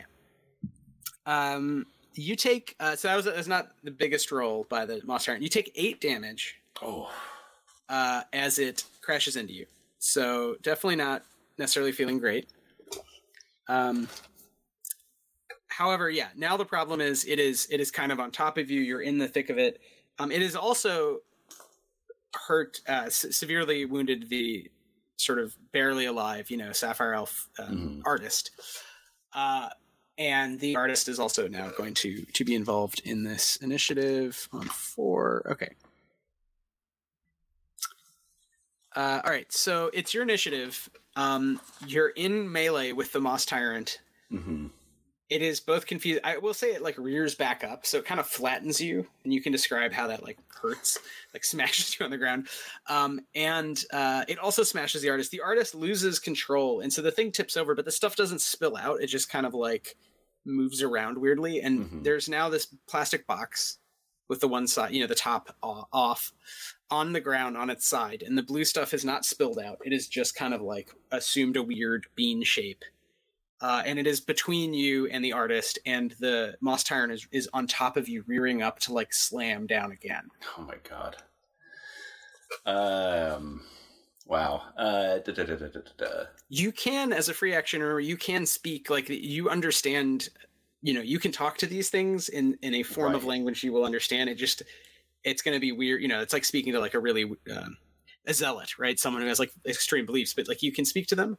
Yeah. um, and you could think about you know non-combat like try, trying to basically get out of this mess by not having to kill this thing although you can also try to kill it it is just like a big right. construct that has a lot of health basically Well, so I'm I'm actually I was going to ask if I could use the species power tap right in. Uh, we did this last time with the little, the fern squirrel fern squirrel thing. right, right. Fern squirrely. Um, uh, you know, I, I assume that this thing does. You know, it's it's direct nanites. Probably has some form of elf machina that it's using to not reason, but to like animate itself. I, am wondering if there's some way that I can like combine tap right in with my class power tame in order to gain oh, control yeah. of this thing. That's a really interesting one. Tap right in is a standard action, so that would be I think eight grit in this case. So three plus five would be eight. Um, and you can yes, you can use things you can't even understand. So I think then you would be like speaking to um, the Moss Tyrant as architect, but I but right, I don't think you would have control of it. I think you would be like in it in its wild like brain, you know, mm-hmm. um, quote unquote. And then I think you could use tame, but that would basically be the next round. So this would be like a two round combo gotcha. of like trying to like kind of make sense of what it's like to be a sort of animate wave of this mossy ecosystem that is you don't know what instructions, if any, it's been given, but it clearly is reacting to your presence as, as some sort of threat. Right. Um, hey. But I'll give you, if you do tap right in, I guess I would give you a free action to at least, you know, try to understand it or communicate with. Yeah, like if you wanted to try to calm it down, I mean, if, if that's the goal. Yeah, that's that's um, the goal. So, tame, yeah. tame would be another, like, you know, Tame's another round because that's route. a power with, you know. Gotcha. Yeah, let's let's go mechanism. It. Let's let's do it. Um, Svarm is not feeling very hopeful right now, but we'll see. Uh, yeah, so uh, Svarm is going to activate tap right in. I guess um, kind of like reaching out, maybe like even sending out like kind of like venom or something, sending out like ropes of nanites in order right. to kind of like fuse with the the body of the moss tyrant. Um, That's great. Yeah. So you become you're you're like partially in it and it's partially in you, right? You're yeah, exchanging yeah. that kind of nanite cytoplasm that's that's brought this like weird chunk of the forest into its existence as like a a beast essentially. Yeah, yeah, because Svarm doesn't want to kill this thing. It doesn't want to like really harm it because like it, I, I, think that Svarm sees themselves a little bit, you know, as a mm-hmm. as a nanite construct themselves. Like they kind of see their own history. They see some kind of or they have some kind of like sympathy or empathy with with this thing you know um, roll charm i think this is a as a free action you you've ta- you are now with speaking with the moss tyrant you can't just control it really but you can talk to it in the way that like you know if you met like a wild dog you could be like okay hey what's up friend like smell my hand please don't yeah. bite me you know you could like... use certain steps to like you know not scare it or annoy it or whatever de-escalate Oh, I got a six. Six. Okay. Which is the highest I can roll on charm. it has a d20 will because it is a creature of oh. sort of um, plants made not sapient, but plants made um, powerful, right, uh, mm-hmm. uh, by nanites that themselves are not a system that is sapient. It is it is a it is a dumb beast, right? But it is it is very um, self possessed and has a sense of its itself and the rest of the forest. However, it rolled a three. Wow. So uh, that is why the system, you know, yeah, sometimes you, you get big swings uh, and sometimes you get big misses even with with those dice. Um, oh my god. It uh, it just kind of like I think because you know it's acting like right behind you, so this is like happening simultaneously. You like kind of enter it, and you're like, calm down, please calm down, yeah, whatever. Bleep bloop bleep bloop blah, bleep bloop bleep bloop bloop. bloop. uh, bleep bloop hearts, uh, and it and yeah, it's it's like curling down to like it's got these kind of claw tips, and it just stops. You know, it's like right, it's kind of curled around your head, and maybe Ooh. even like kind of moves your head down, but now it's just like a weird giant hand. You know, just or like a huge fern leaf kind of just down your back and you're kind of inside it, kind of hugging it out, you know? Or... Yeah, I was gonna say Svarm reaches their arms out and just gives it a hug and like some like you know, it's like when you uh, when you're hanging out with like a really big dog and you can just kind of like give it those like nice pats, those voracious yeah. pats. It's kind of like one of those, you know. It's like yeah, yeah. Bwah, bwah, bwah. good yeah, dog, yeah, yeah. Um, good dog. It is just yeah, it is no longer it sees you as as like it, like you said. It sees you as another thing that like, okay, is supposed to be here, essentially. Mhm. So it, it does not think of you as a threat. Um the Sapphire Elf, on the other hand, is crawling toward that the box. Um, the the aluminum uh, system and trying to kind of you know it's it is now on the, the floor. They they are uh, lateral and they're crawling uh, with the four arms, um, trying to kind of get it get get it and, and write it. And they're just you know chanting over and over again. Mhm. Um, and uh, they seem there's a tone, there's like a subtone to the the cadence, the, the rhythm of their chant that is almost like happy. Like yes, this is correct. It's working. Like we're you know, I'm I'm bringing out, I'm bringing the forest uh, without inside, and I'm bringing the nanites inside without. Is Mhm. kind of the subtext of essentially the same word that it's saying, different ways. Um, so it is very happy that you've you've finally like come. Uh, what do you want to do now? And this is a, I think, a key. Like, we don't have to be an initiative, and but we could be. What do you, you know, what's what's your move? Um, I think uh, with with this construct kind of calm down, we're gonna uh, retreat our um, you know nanite ropes out of it, um, and maybe I, don't know if this needs to be an initiative or not, but you know before the sapphire elf can get to the the system, we're gonna try to like. You know, I'm assuming it's like crawling on its little twig arms, so we're just gonna kind of like walk over and pick up the system and try to contain it as much as possible. And then, um, I mean, I guess we'll see how the Sapphire Elf reacts to this. Um, but I'm almost imagining like a, a like a deep, thankful bow, kind of like a, you know, or maybe I'll say illuminum and illuminum and illuminum, illuminum, just to like try to get it to kind of see that we're like we're on the same page, you know.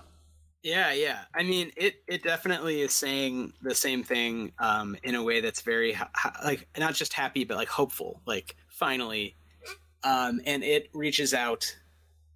Um, it essentially reaches out uh, as you're taking the box, the system. It's it's reaching out to like touch you. Mm-hmm. Um, do you let it touch you? Do you want to roll will to perceive like what what's going on? Yeah, I, I think I would like to Okay. roll will to perceive what's uh, what's happening with that touch. I don't know if I trust that touch. um, okay, nine. Okay, yeah, you should definitely not let it touch you. It is it is nuts. I mean, it, it is very happy. It is like both earnestly happy. You're you're like taking the system away from it, and it is going to try to use one of its uh its powers here to basically electrocute you, and it would maybe kill you with the amount of damage you're doing. So Wow, uh, it's like, ha, give me a high five. Uh, uh, yeah. Uh, Svarm senses the, or maybe like even like perceives like little crackles the of crackle of energy, something electromagnetic like that. Energy, yeah. while holding the system and trying to keep it as contained as possible, just kind of like jumps back out of reach of the little um, Frosty the Snowman arms that Yeah. the Sapphire Elf has. so these little blue, like there's some, you know, uh, it's all electrically conductive to, to some degree. Um, yeah, and it you know you see this like arc of electricity and it and it just misses you and it's like oh dang goodbye you know like it can't really it knows it can't like keep, get to you in time so it, it's Yeah. it's still crawling toward you but you could just sort of step back and step back. Yeah. you you have the box it's very weirdly like holding a box full of jello but if even if you turn it upside down it wouldn't like fall out it would just like ch- change shape a little like sag toward whatever direction yeah. It's like a Um, it's like a Frosty from Dairy Queen or yeah this is actually an ad for Dairy Queen. DQ, eat, eat fresh. right? yeah. D- hey, eat Uh, fresh. That's eat Subway. fresh. Yeah, Yeah, uh, whatever Subway. it is. Uh,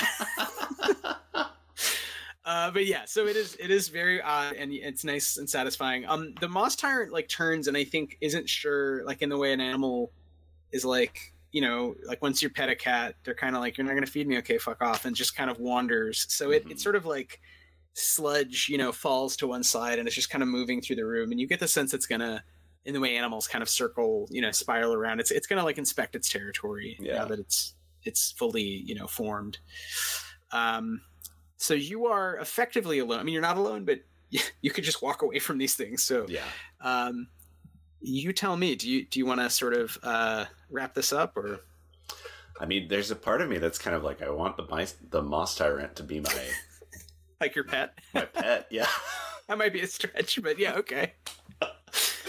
do you think do, do you think I could now try tame on it? Because it would be really badass to ride the moss tyrant. oh, that would be awesome. Of the cave. uh, yeah, that'd be a great end credit movie. Like cue like the big song that the producer sprung for. Like, what is the song that plays as you ride the moss tyrant out of the, the elf crypt cave? Um. Oh man, what is the song? That's a great question. Um a couple come to mind. One is uh, Danger Zone. yeah. Another is. Well, I don't know why they're all 80s. It's all 80s themed to me right now, but probably because I've been watching a lot of 80s horror movies. Um, yeah. But what's the song from Wet Hot American Summer where it's like into the fever, into the fire? Oh yeah, yeah. I know what you're talking higher about. Higher and higher, like that kind of. That's such a weird vibe for the, you know, at night on Gijou you emerge from the cave. Um, yeah. So uh, tame tame would cost uh, ten grit and take three d four hours, and that is assuming that you can tame this kind of thing, which uh, for the for the the lulls I'll, I'll allow. But three d four hours, so it would there was to be a montage of like you yeah. you try to lead it away from the the ex sapphire elf and um, yeah. out into the night and kind of work with it out, outside where it can really, you know, it's part of the ecosystem that it's mm-hmm. it's meant to protect, basically. Yeah. Uh, yeah, let's go for it. I'll spend the ten grit. Okay. I have one, I have one grit left. Great. I then this then the last random encounter roll will be really really awesome uh, as oh, as no. dawn you know dawn falls on Gijou. Uh, but yeah, roll roll three d four to see how long this takes. That that actually matters to some degree. Yeah, yeah, that makes sense. Let me grab a D4 out of here. In terms of uh, how how we'll interpret this here uh, encounter check in the. Okay, three D4. Yeah. Uh, it's going to take four hours. Great. Okay. So we'll just do a standard. So roll a d6, and and for the same, you know, you're in the same environment basically. Um, do you are you found by the Doom Reapers or not? Um, I rolled a uh, two. Okay, so. Oh, shit. Uh, roll will to perceive. Oh, man. I got a 10. Okay. You see, as you're playing with the Moss Tyrant, which you're getting more of a sense of over time, which is both like a plant, and that a lot of the time what it wants is like proximity to a source of humidity or I don't know, like it, you know, it does things that are uninteresting and basically means it's just kind of standing there, yeah, or like sagging down, and it's just like a weird, I don't know, like puddle of uh, crap. Um, and sometimes like a big old dog, like you said, like sometimes it's a little more active, and the there's some reason why, you know, something about the system. Um, a bunch of trillions of nanorobots like click into place in a way where it has all this kinetic energy it wants to like mm. spend or whatever. So it, it gets the zoomies basically. Uh, so we'll say you just had some sort of training bit with this wall, this 12 by 12 wall of like, um, by turns, you know, sort of water like or moss like, and by turns like very steely hard, uh, or crystalline hard, I should say, um, kind of creature. Uh, and it is now kind of sagged out and just like not doing much. It, it looks like a fence, a weird fence. In the behind you on the plateau, you're at the edge, looking down. Behind you uh, also, that it's been hours, and the refactor is like, "Where is this guy?" Yeah. Right? But, okay. Behind you are lights in the distance. There's two lights bobbing toward you, and they're approaching very rapidly. And they do not look uh, bestial. They do not look like random shapes. They look humanoid. Mm-hmm. Um, so you would see just like sort of the running lights glinting off of two humanoid, bluish sort of skeletons, and they're holding pretty large objects that are also glinting in the night. Svarm made a mistake. I mean, you have time in this moment to be like, okay, bye, and just run away. What, what do you want to do? Uh, yeah, I think. Um, all right, this is a, this, this is the narrative reason that this is happening. This is how I'm going to rationalize this. Is that you know again when Svarm made the connection with the with the Moss Tyrant with the with the wall of moss, like there was a there was a genuine uh, uh, empathy that happened there, right? Like they Svarm really was like, "Oh my god, you are me, I am you."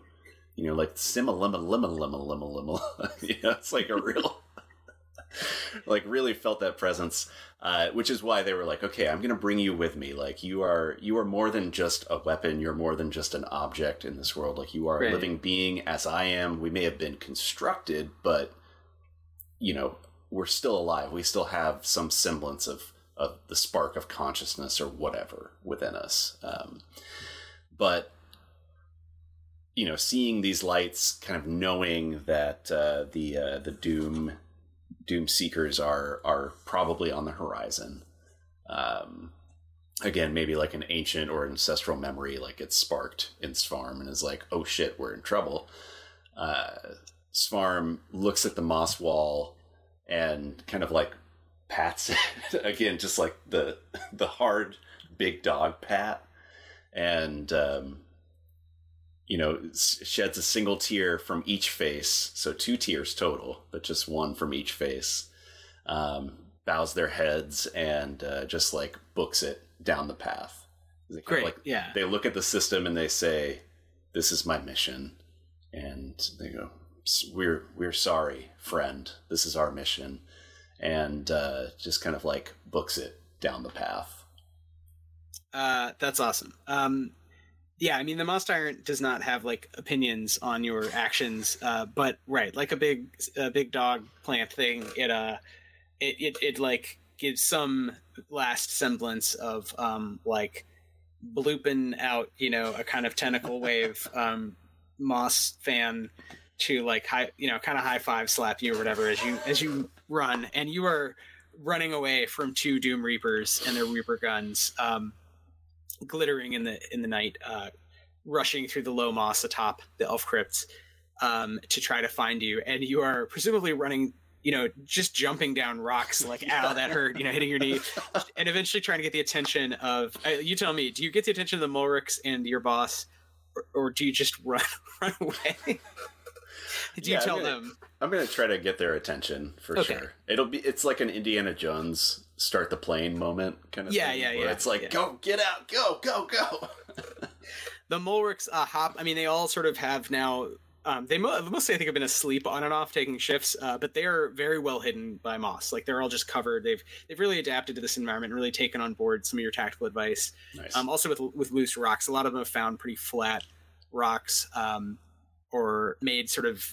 They've made little structures, little traps. Uh, they're they're pretty um, clever with with you know now that they're they've spent a couple days you know th- traveling through the north, uh, and they just explode out and the, these these sort of moss covered. Uh, they look like humanoid frogs with like um, very like '60s hair, like kind of like you know, uh, like race blind. Everyone just had poof. Like my dad had like poofy hair. oh yeah yeah so it my was dad, all. It, it's just up, you know. Uh, my dad had an unfortunate blonde perm when he was in Yeah. college Yeah. in the 70s where it's like ooh it's a, it's a real flex that people don't do as much now for whatever reason. Um, yeah for whatever reason for whatever reason. So they have they have like moss hair, and they uh, they are rushing immediately in a very like uh, as quietly as possible, you know, as as organized as possible. Mhm. Um, following the Sparkseer, making sure the Spark Seer is older, you know, is able to, to sort of get down, and um, they also are, care about the pink one, but they also kind of are half leaving that to you. Like you got this. Maybe there's a couple looks back and croaks of like.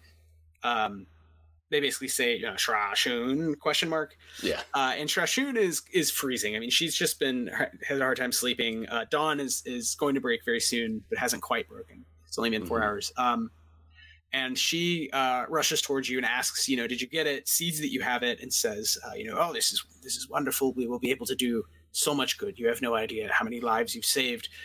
Uh, do you have my jacket by any chance? i mean i'm assuming that i i, I have it but yeah, yeah, you have it. It looks like uh, it, it sort of can't be folded together anymore. It's just like like animate yeah like blue butterfly kind of thing Yeah, Svarm says, We have it, however, dot, dot, dot. it's like not wanting to own up to it. Uh, uh, yes, Svarm is like, This, uh, this, this nanite system is quite powerful and like tries to button the, the, coke, the cloak around Sharshum and it's just like, it is what it is. I don't know what to tell you. we don't, we don't know what to tell you. uh i mean you know sh uh that is not not something she would be concerned with if especially if you let her know like hey there's two doom reapers like right up there Yeah, yeah, uh, yeah. We have your we have your cloak. Um, however, we must make haste. Uh, we have upset the keepers of these crypts. excellent um uh in that case uh you know she she just shuts up about the the cloak and is just following you um down the mountain Cool. um and uh you know i think we could spend some time doing some rolling to get away. We could talk about other things going on but i think maybe in the interest of time you know wrapping this one up we could say um this is one short finished you know venture. Uh, and I think one question, uh, a few questions remain, which is, you know, do you give over the system, the Illuminum system, uh, to um, Shreshun and and this group of Mulrooks to bring back to a greater, you know, g- group of of, of bands uh, to use? Uh, and um, I guess other than that, I mean, do you have any final things you want to do, like in this venture canonically? We can always resume the sort of the adventures of Svarm. Yeah, we can come back to. I like that. The Adventures of Spawn.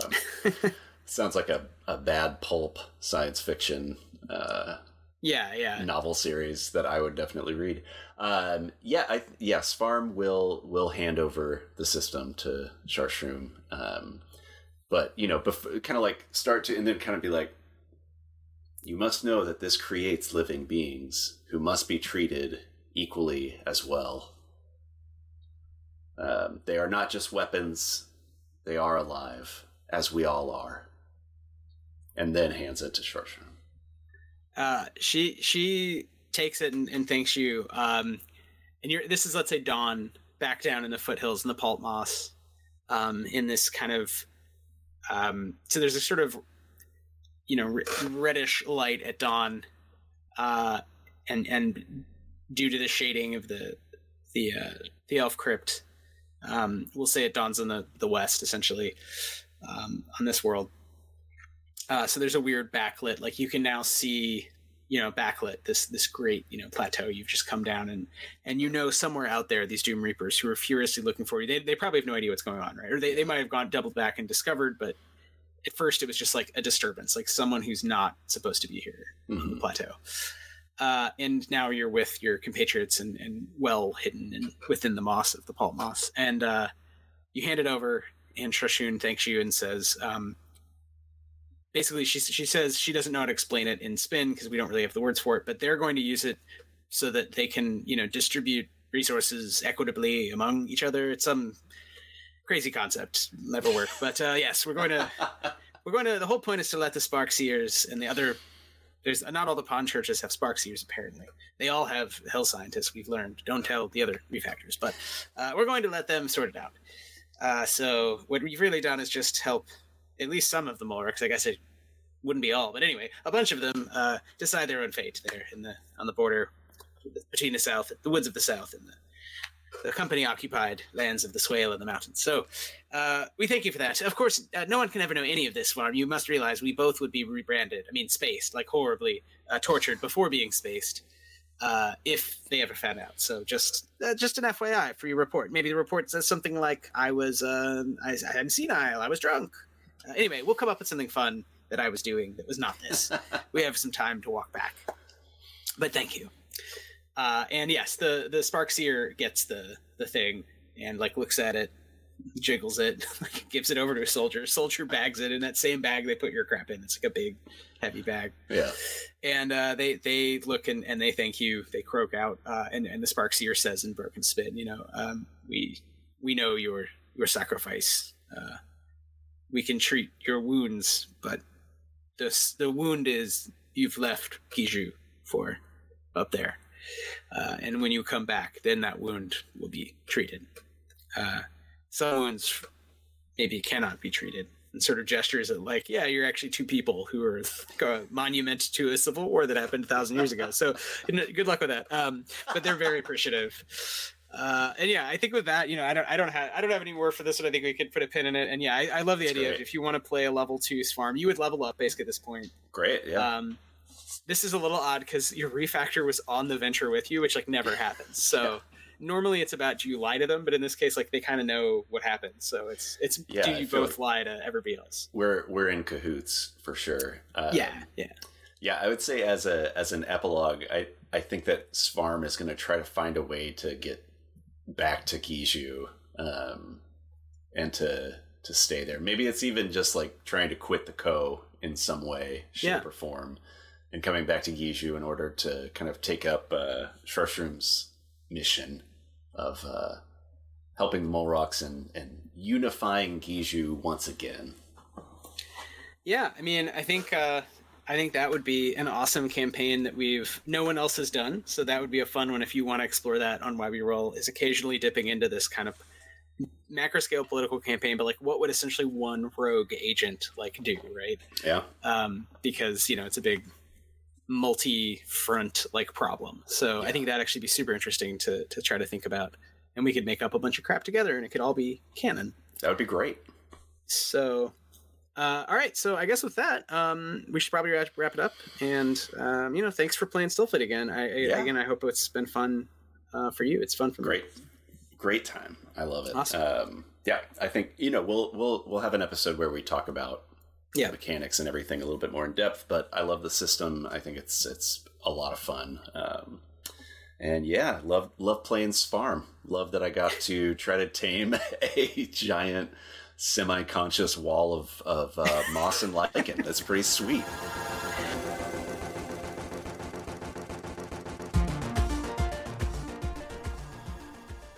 Thanks for listening to Why We Roll. Our theme music is by the brilliant Sam Tyndall and Arpline. If you enjoyed the show, please subscribe wherever you get your podcasts. You can find us on Twitch and what used to be Twitter at Why We Roll, and on Instagram at whyweroll.pod.